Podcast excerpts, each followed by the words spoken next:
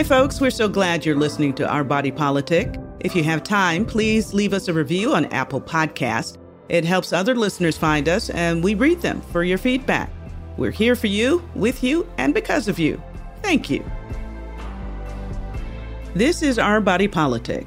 I'm NPR correspondent Cheryl Corley, sitting in for Farai Chideya. You've probably heard the phrase 40 acres and a mule. It's widely used in conversations and debates over reparations for African Americans. It was a promise, actually, a military order, part of the Special Field Order Number 15 issued during America's Civil War. That promise of land ownership for black people, a building block for economic prosperity, never came to be.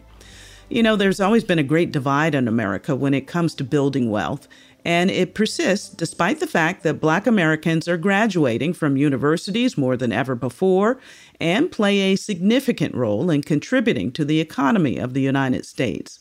Still, black Americans remain in far worse economic conditions than white Americans, and fewer than half of black families own their homes, compared to about three quarters of white families. So that brings us back to reparations, a movement to repair the harm caused by discrimination that black Americans have faced for generations. And what reparations means and how it should play out have been hot topics. But in recent years, there's been growing support for reparations in different areas of the country. It's a change that's come in large part because of the actions of dedicated advocates like our guest, Robin Rue Simmons, She's a former alderwoman of Evanston, Illinois' Fifth Ward, who spearheaded and guided a reparations initiative through the Evanston City Council. And she's currently the founder and executive director of First Repair, an organization fighting to advance more local reparation efforts across the country. Robin, glad to have you back and welcome to the show. Thank you. I'm very happy to be here. Yeah, well, you made history uh, four years ago when you and the Evanston City Council became the first in the nation to establish a government fund for reparations. And I do want you to talk about the nuts and bolts of the program, but let's start with your definition of reparations first and what made you push for it in Evanston in the first place. My definition is very simple it is repairing a harm done, it is redress for a harm to an injured community. In the case of reparations for people of African descent or Black communities in America, it is repairing the harm of the transatlantic slave trade, but also all of its legacy. So, what we see today in anti Black discrimination, historically in Jim Crow and redlining, police terror, um, over policing, predatory lending, and also municipal local practices. And, and so we're looking to repair that harm with legislation that is funded and policies implemented that will be able to be measured. As I understand, a council committee came up with priorities to help kind of bridge the black white wealth gap that's present in Evanston. Um, that first phase was housing. Uh, some residents received $25,000 grants for down payments on homes and home repair. Why focus on housing first? Well, first of all, through a public process, we heard from our Black residents, and by consensus, the Black community wanted to prioritize housing reparations for the harms of laws that were enforced from 1919 to 1969 that were anti Black and stripped away well. Uh, secondly, our case for reparations or our harm report that was done by Shorefront Legacy Center and its leader, Dino Robinson, detailed the housing related and zoning laws that are responsible for our current racial segregation today, our current gaps in home ownership and wealth in Evanston. And then lastly, our uh, Corporation Counsel had to craft a legal framework that was viable, one that would allow us to pass legislation. And he came up with a narrowly tailored framework, a priority of remedies that's in direct correlation to the harm. And being that Evanston is acknowledging its harm in anti Black zoning laws and housing practices, we have a remedy that responds to that by building wealth through home equity. And that's how we landed on our first priority housing. Can you talk just a little bit about Evanston itself? It's a, a rather affluent community, or it has that reputation. Um, and and you're saying that there's a, a, different side of Evanston that a lot of people might not know? Absolutely. There's two Evanstons. And so Evanston is predominantly white and affluent. It's known for being a city of trees, Northwestern University, our beautiful lakefront. Uh, lakefront properties, but there is a segregated black community historically and present. Uh, the black community has about $50,000 less in household income, uh, less access to all measurements of livability, education, opportunity, information, clean air, and so on. And so that is the community that I grew up in, was born and raised, have raised my children. And it's little known. Uh, now, more so with passing reparations, um, you know, this nation is becoming more aware that Evanston, although known for its progressive values and diversity, is much like this nation divided, segregated, unequal, unjust. And taking a step towards reparations is a way to uh, begin the road to repair. Mm-hmm.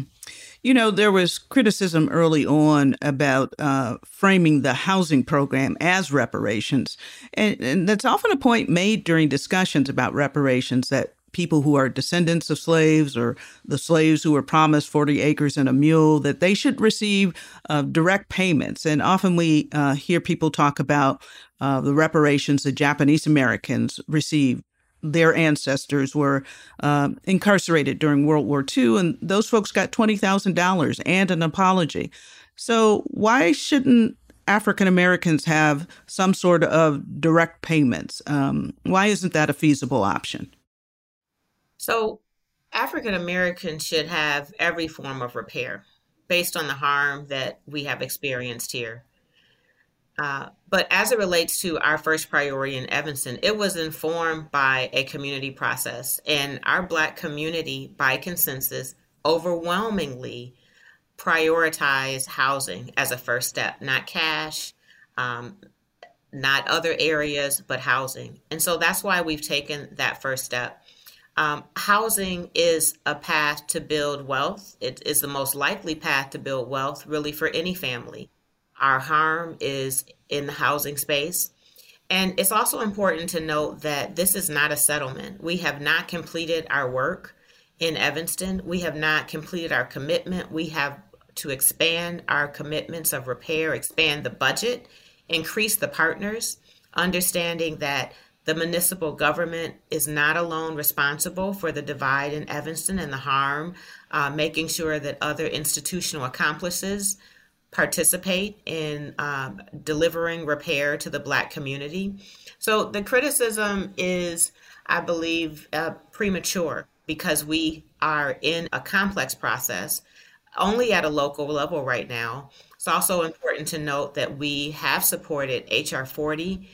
Our city passed a resolution in 2002 supporting HR 40, calling to action a national reparations commitment and we understand that it'll take layers of government uh, doing their part to repair, including the United States government.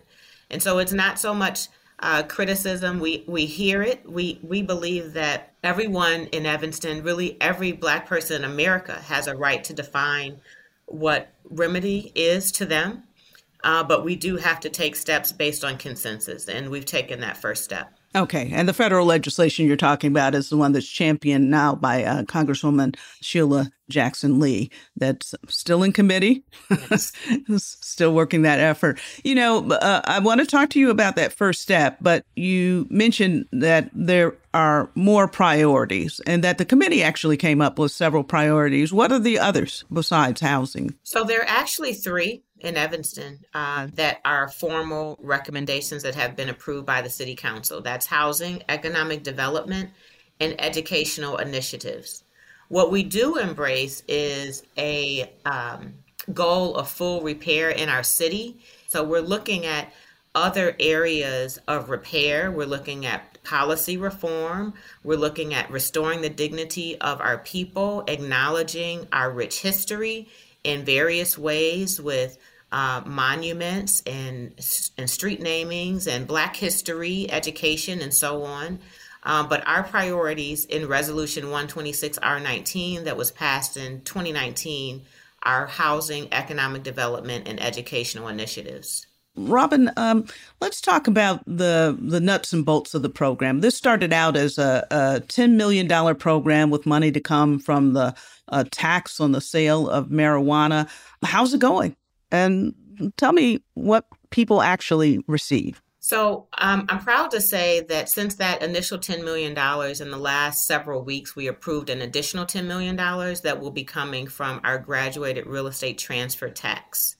Um, so we have a total of $10 million, still looking for additional revenue sources. Um, our first initiative includes a $25,000 direct benefit to build wealth through home equity. The benefit can be used in a few different ways. Um, when we made our first disbursement, we had only collected an initial $400,000 from our cannabis sales tax, and that has been dispersed. So that means that there's only 16 residents at this point um, that have received their reparations benefit under this initial program. But the great news is, in the last several weeks, we just not only expanded the commitment to $10 million, but creatively um, we are front funding the $10 million instead of over 10 years. Uh, we are front loading it so that in this year we can fully fund all of our ancestors. And so those are the residents that have been directly harmed. Residents that are seniors that lived through uh, Jim Crow and the housing laws that were anti Black that we are repairing those are the residents that are receiving their benefits first, have received their benefits, and will receive them before we move on to the next category, which is descendants. So, how many people are we talking about in Evanston who, who might be eligible for these reparations? Well, we have received an initial 620 approximate applications on our first round. Um, they all have to be vetted. Our ancestor group has already been vetted. That is about 130 or so. Uh, and then we have the balance that is working through a process of eligibility.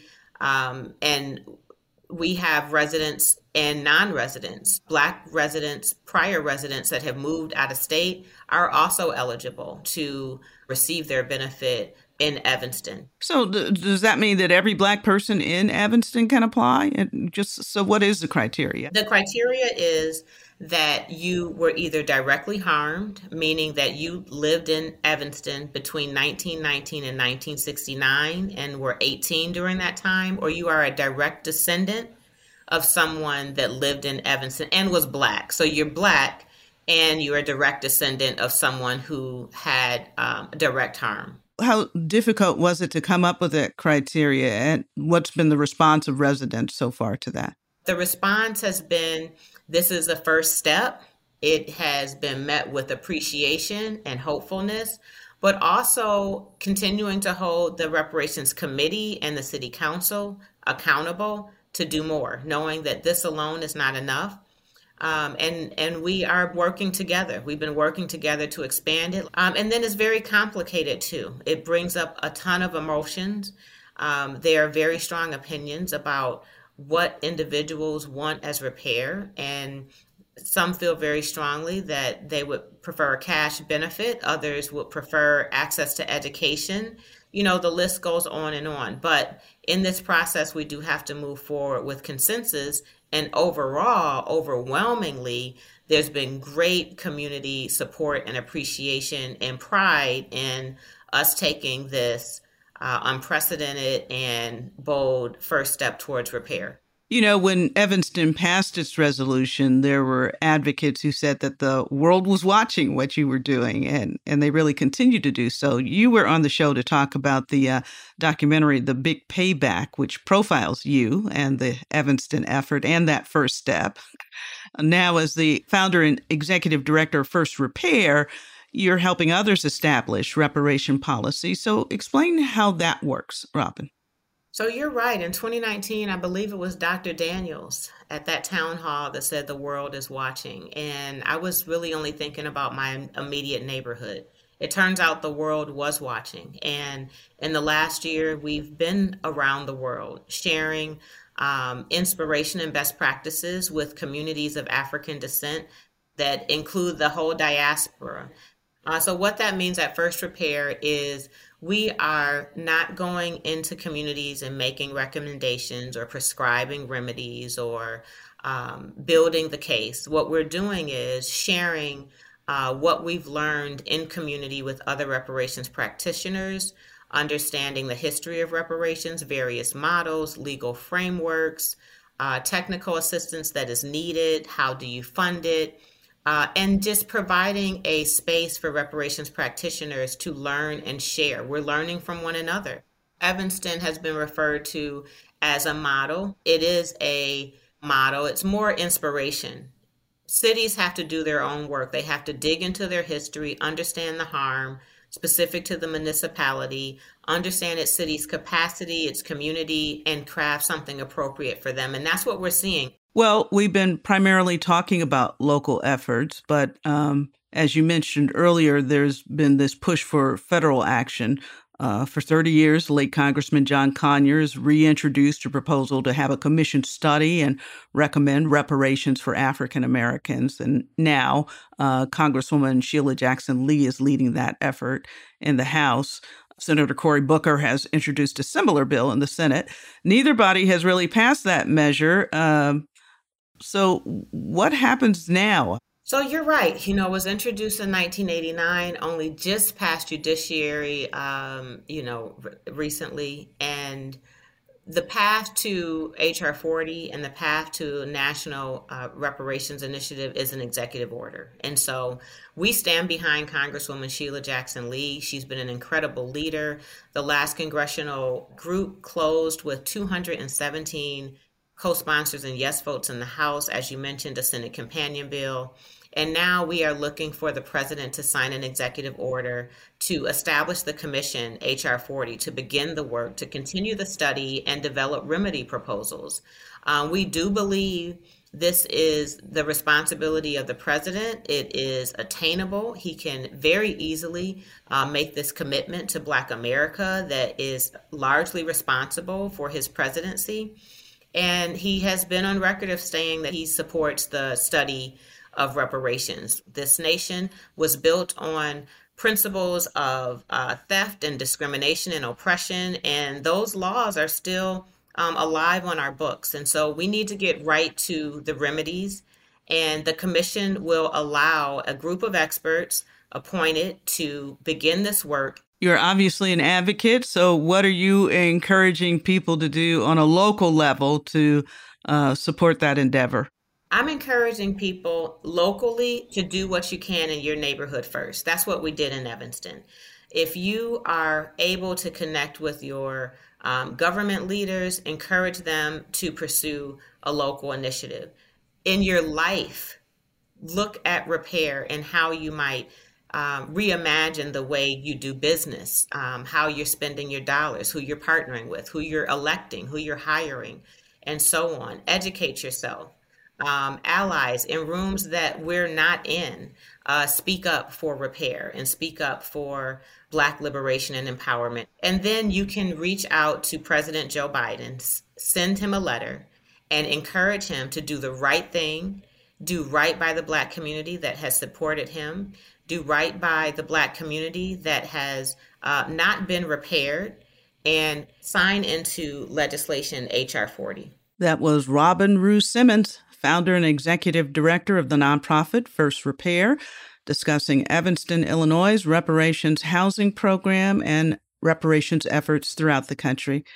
Thank you so much, Robin, for joining us. Thank you we're discussing the racial wealth gap and wealth building tactics for Black people in America.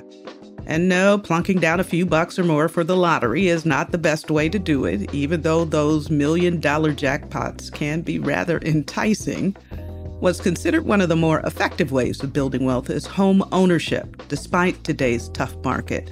For African Americans, tough isn't the right word. Decades of racial discrimination, state sanctioned policies, and practices in housing have made owning property unattainable for many black people. Today, black home ownership rates remain the lowest of all racial groups in the country. According to the U.S. Census Bureau, the rate of African American home ownership was 43% at the close of 2021. while the rate of white home ownership was 74%, and that gap is widening. Our next guest works to change that playing field. Shelley Halstead is the founder and executive director of Black Women Build Baltimore, which was established in 2017. Welcome to the show, Shelley. Thank you. I appreciate you having me. Well, you know, when I was reading about you and reading about your organization, I just thought that you just have this fascinating background.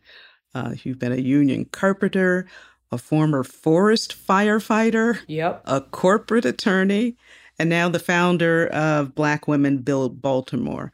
So I want you to talk about what inspired you to create it. Um, yeah, I, uh, you know, I wanted to learn how to build um, because I wanted to build a place for my friends. And that was in my 20s, right? And so it was really about trying to um, learn the trade, learn the craft in order to do that.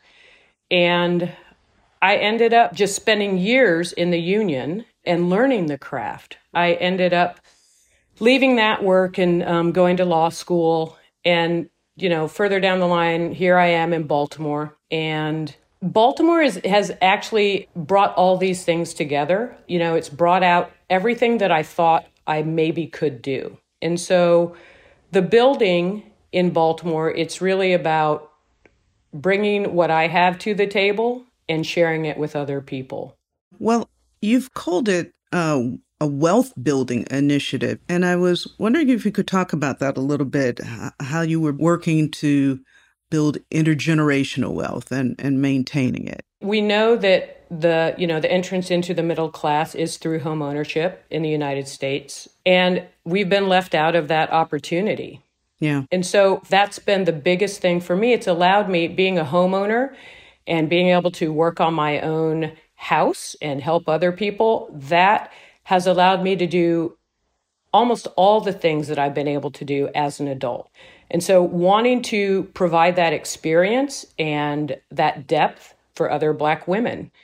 People think of wealth and they think of, you know, like millions of dollars yeah. or billions of dollars or whatever. But that's not what I'm talking about. I'm talking about having a stable foundation upon which you can build, right? You build that with yourself, with your family, and understanding how money works. And I'm not talking about finance and markets. I'm talking about how do you take what you have and build upon that? Mm-hmm. And I hate to use the words like responsibly, right? Because that that's sort of code for like people making poor decisions and you know when it's like when you have so few decisions it sometimes it's really difficult to make better choices. And so what we're trying to do in Black Women Build Baltimore is help people understand their choices, help them make better choices with what they have and then also to build on the wealth of the house. So build up the community, build up the neighborhood, pay that extra payment every month to buy that down. And it's something that you can then hand down to your family, you know, who, whoever that is, mm-hmm, right? Mm-hmm. And that's how you build it. Yeah. It's a, a literacy of sorts you're talking about. Absolutely. Well. Yeah. Yeah. Absolutely. Well, I want to talk about Baltimore and the situation the city and West Baltimore is in, where you work mostly. Your mission, of course, is about training women to restore vacant and abandoned property. Uh, we see a lot of that in Baltimore, nearly 15,000 vacant or abandoned properties. I know the city only has a small portion that is mostly privately owned.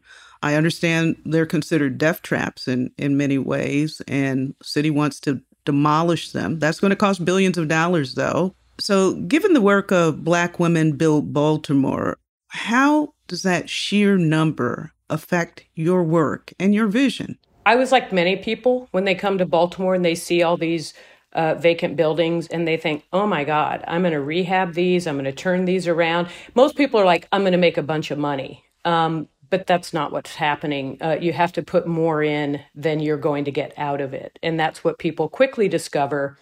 Um, and so those buildings remain abandoned and vacant. So, you know, we're talking about cost, and that goes along with all mm-hmm. of that. What do you think could be the most kind of cost effective and sustainable solution, if you can even get to a solution at this point, because the problem is pretty vast. It is vast. I would just stabilize all the houses. It's 30, 40, 50 grand, depending on the houses to do that. It's approximately that 25 to 30 grand to knock them down. So West Baltimore has no economic engine. There's no meds, no eds, nothing that really drives um, like home ownership on the west side. So there's no work. Everybody now is getting piles of money for workforce development. Everybody's like, I'm going to build a training center. And it's like, okay, great. When the money dries up, you're going to have a center and then you're not going to have any people because you're not going to be able to afford to train anybody, right? Mm-hmm. If you could get all these people that are hanging out to, to rehab these houses, right? Get people doing demolition, teach them how to frame it and stabilize them. You could do literally thousands in a year. Walk us through the process. What's it like, you know, when a participant says, okay, here I am? So you need a 640 credit score and basically 2500 bucks down payment. And surprisingly, people have the down payment, which I thought would be the issue. It's the credit score. So we work with them to help figure out how to keep their budgets, how to save money, how to get a better credit score. That is actually the bulk of the work.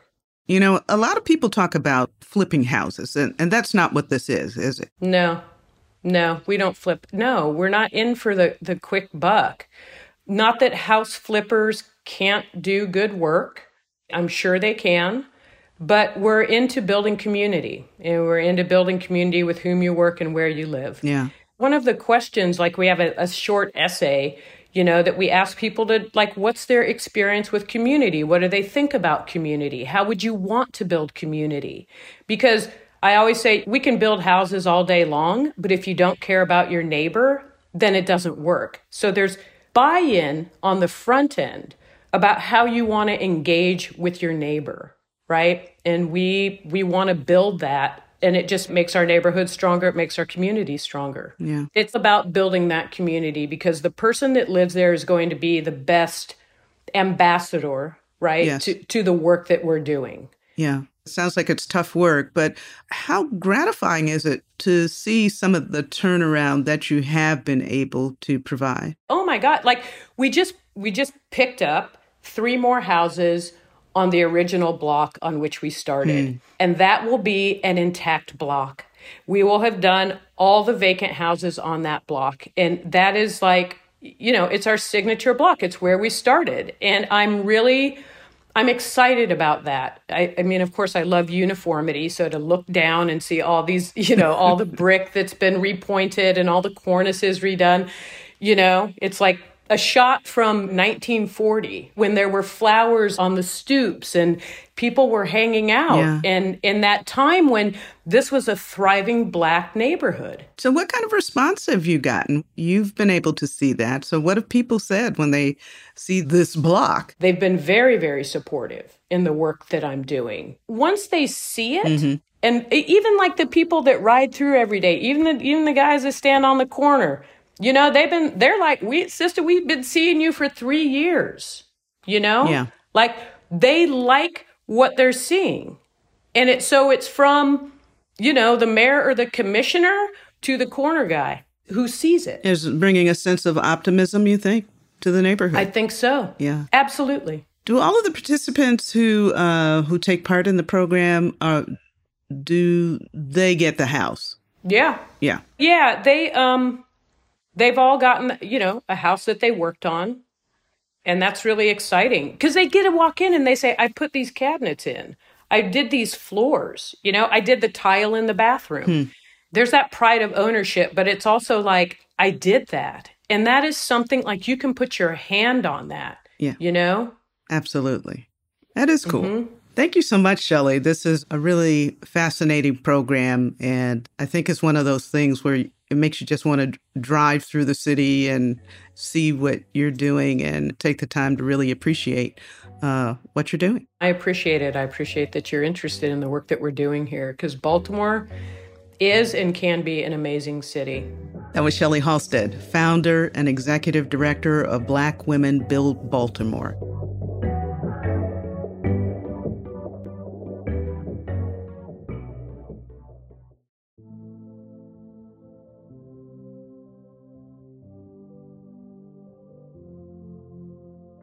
On an upcoming show, we'll be looking at apologies. So we're asking our listeners what is the best or worst apology you've ever received?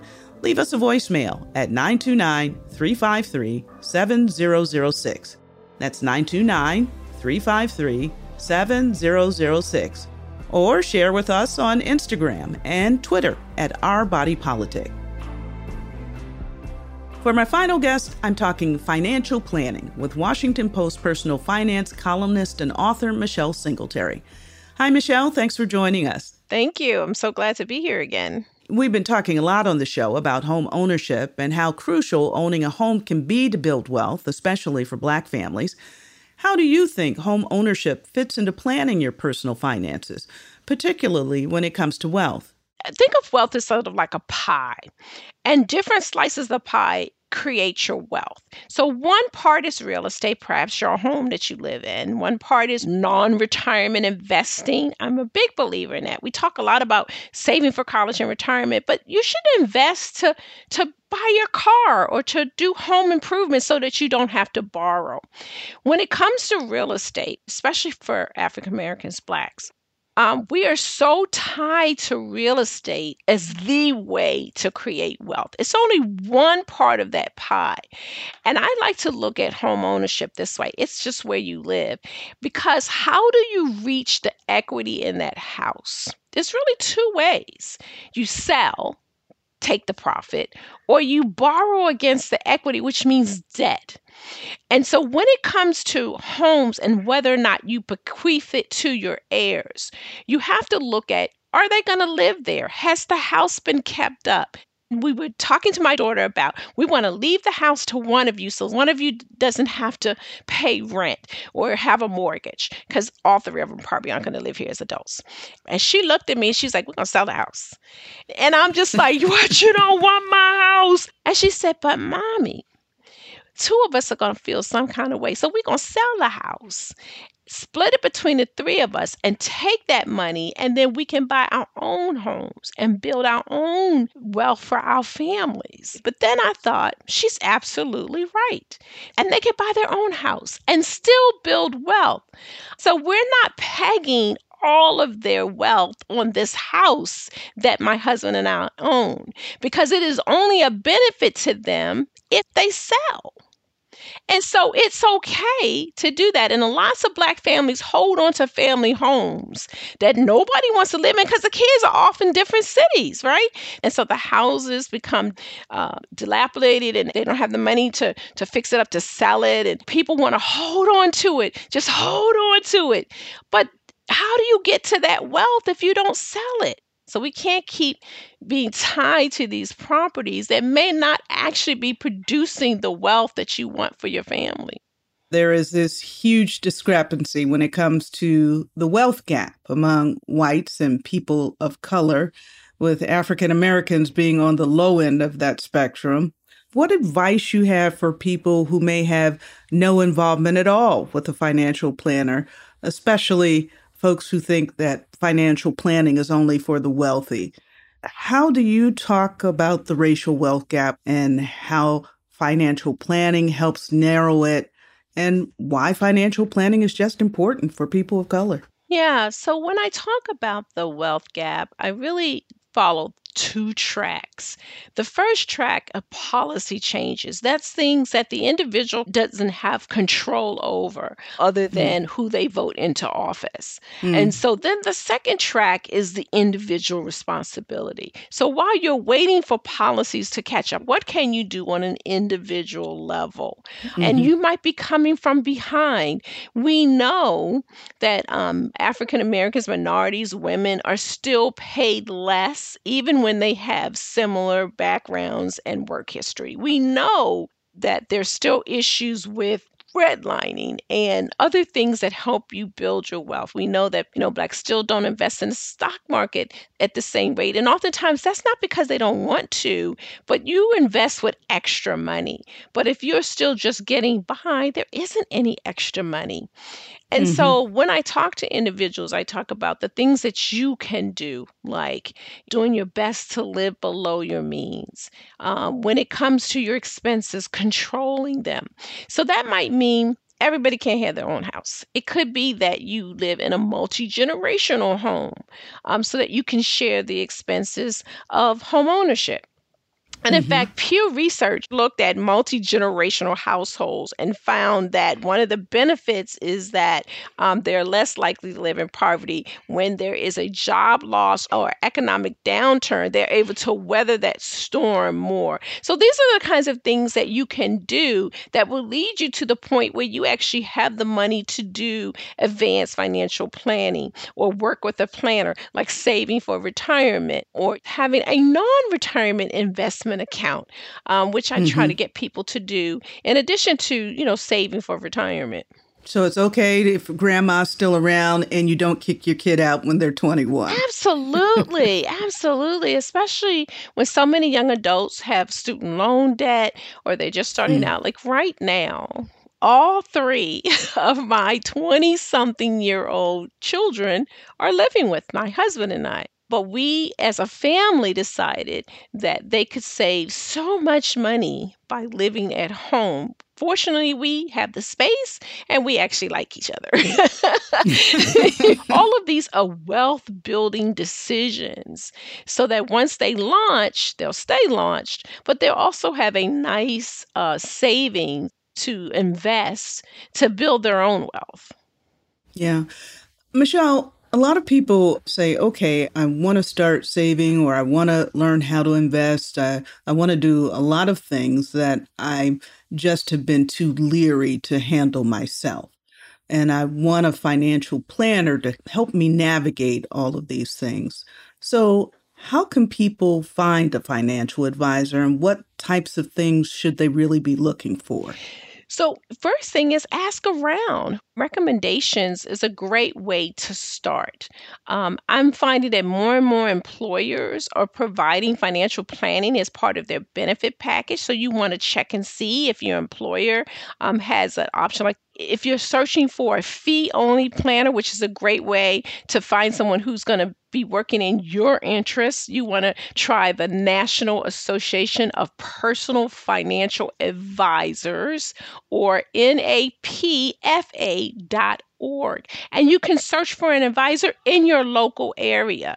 Um, so, those are sort of some of the ways. And when you do um, get uh, you should get a couple of recommendations, find a couple of people, and then just interview them and see if they fit you. If they come with a pre-plan, you know, invest in this, do that, then then that's probably not the person for you. You want to make sure that mm. they are um, looking at your financial situation, uh, measuring your risk tolerance, um, and that they are always acting in your best interest. So you want to find a fiduciary. That's the term you want to ask. Are you a fiduciary? Which means that they have to act in your best interest. Can you talk about whether or not it's important for people of color, Black people in particular, to have um, Black financial planners? I think only about 2% of financial planners are actually black. Um, and that number is way too low. They're out there, but they're a little hard to find. Uh, certainly, we need more companies to hire people who look like the folks that they're going to represent. Sometimes there's certain cultural things that comes into play when you're doing financial planning. My husband and I have had several financial planners, but the one who changed our financial life was a black woman.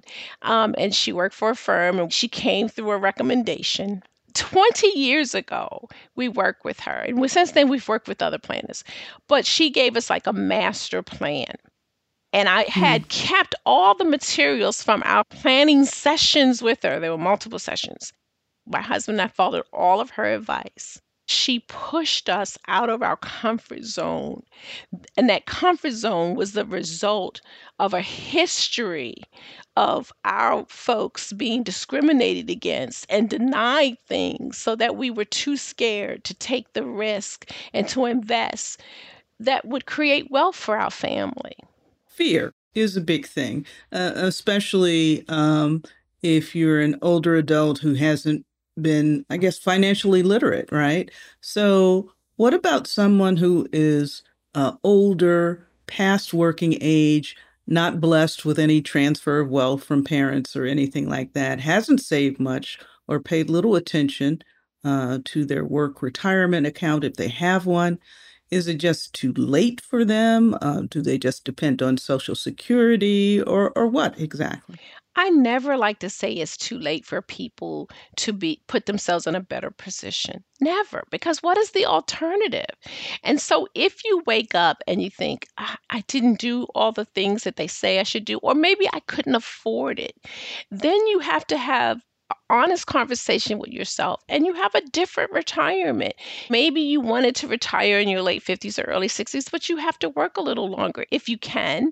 Um, Multi generational households that comes into play. Maybe you can't live on your own or you welcome your adult children back or you move in with them or you delay taking Social Security so you can build up that benefit. You know, we can take it at 62 Social Security, but as you every year you wait, the benefit increases. And after your full retirement age, it increases about 8% per year till 70 when it maxes out. Um, and so these are all kinds of strategies that you can use to make your money stretch. Well, I want to take you to the other end of the spectrum. How do you in- encourage young people uh, who may be intimidated again by financial lingo, know nothing to little about stocks or bonds or mutual funds, just really aren't financially literate. How do you get them to overcome that fear and to to pay attention? Um, you just have to have a drum beat of this is what you have to look forward to. Now, listen, I'm not going to lie. This is a hard argument for young adults, right? But trying to sell this idea that you put a significant amount of your money away for something that you're going to, you know, need what is it like five decades from now is a hard sell. But if you invest now while you're young, you can be a millionaire by the time you retire. And you don't have to mm-hmm. invest in speculative things like cryptocurrency or try to find the next Microsoft individual stock. Putting mm-hmm. money in your 20s and 30s on a regular basis, it's called dollar cost averaging. So you select a certain amount of money you're going to put in on a regular basis, say every month, and you just put it in the market regularly and doesn't matter what the market's doing up or down and over time historically the stock market returns a solid 8 to 10%. That's a great way to grow your wealth. The sooner you start, the less you have to save every month, the more you'll have when it comes time to retire. I like the fact that you said for older adults that it's never too late.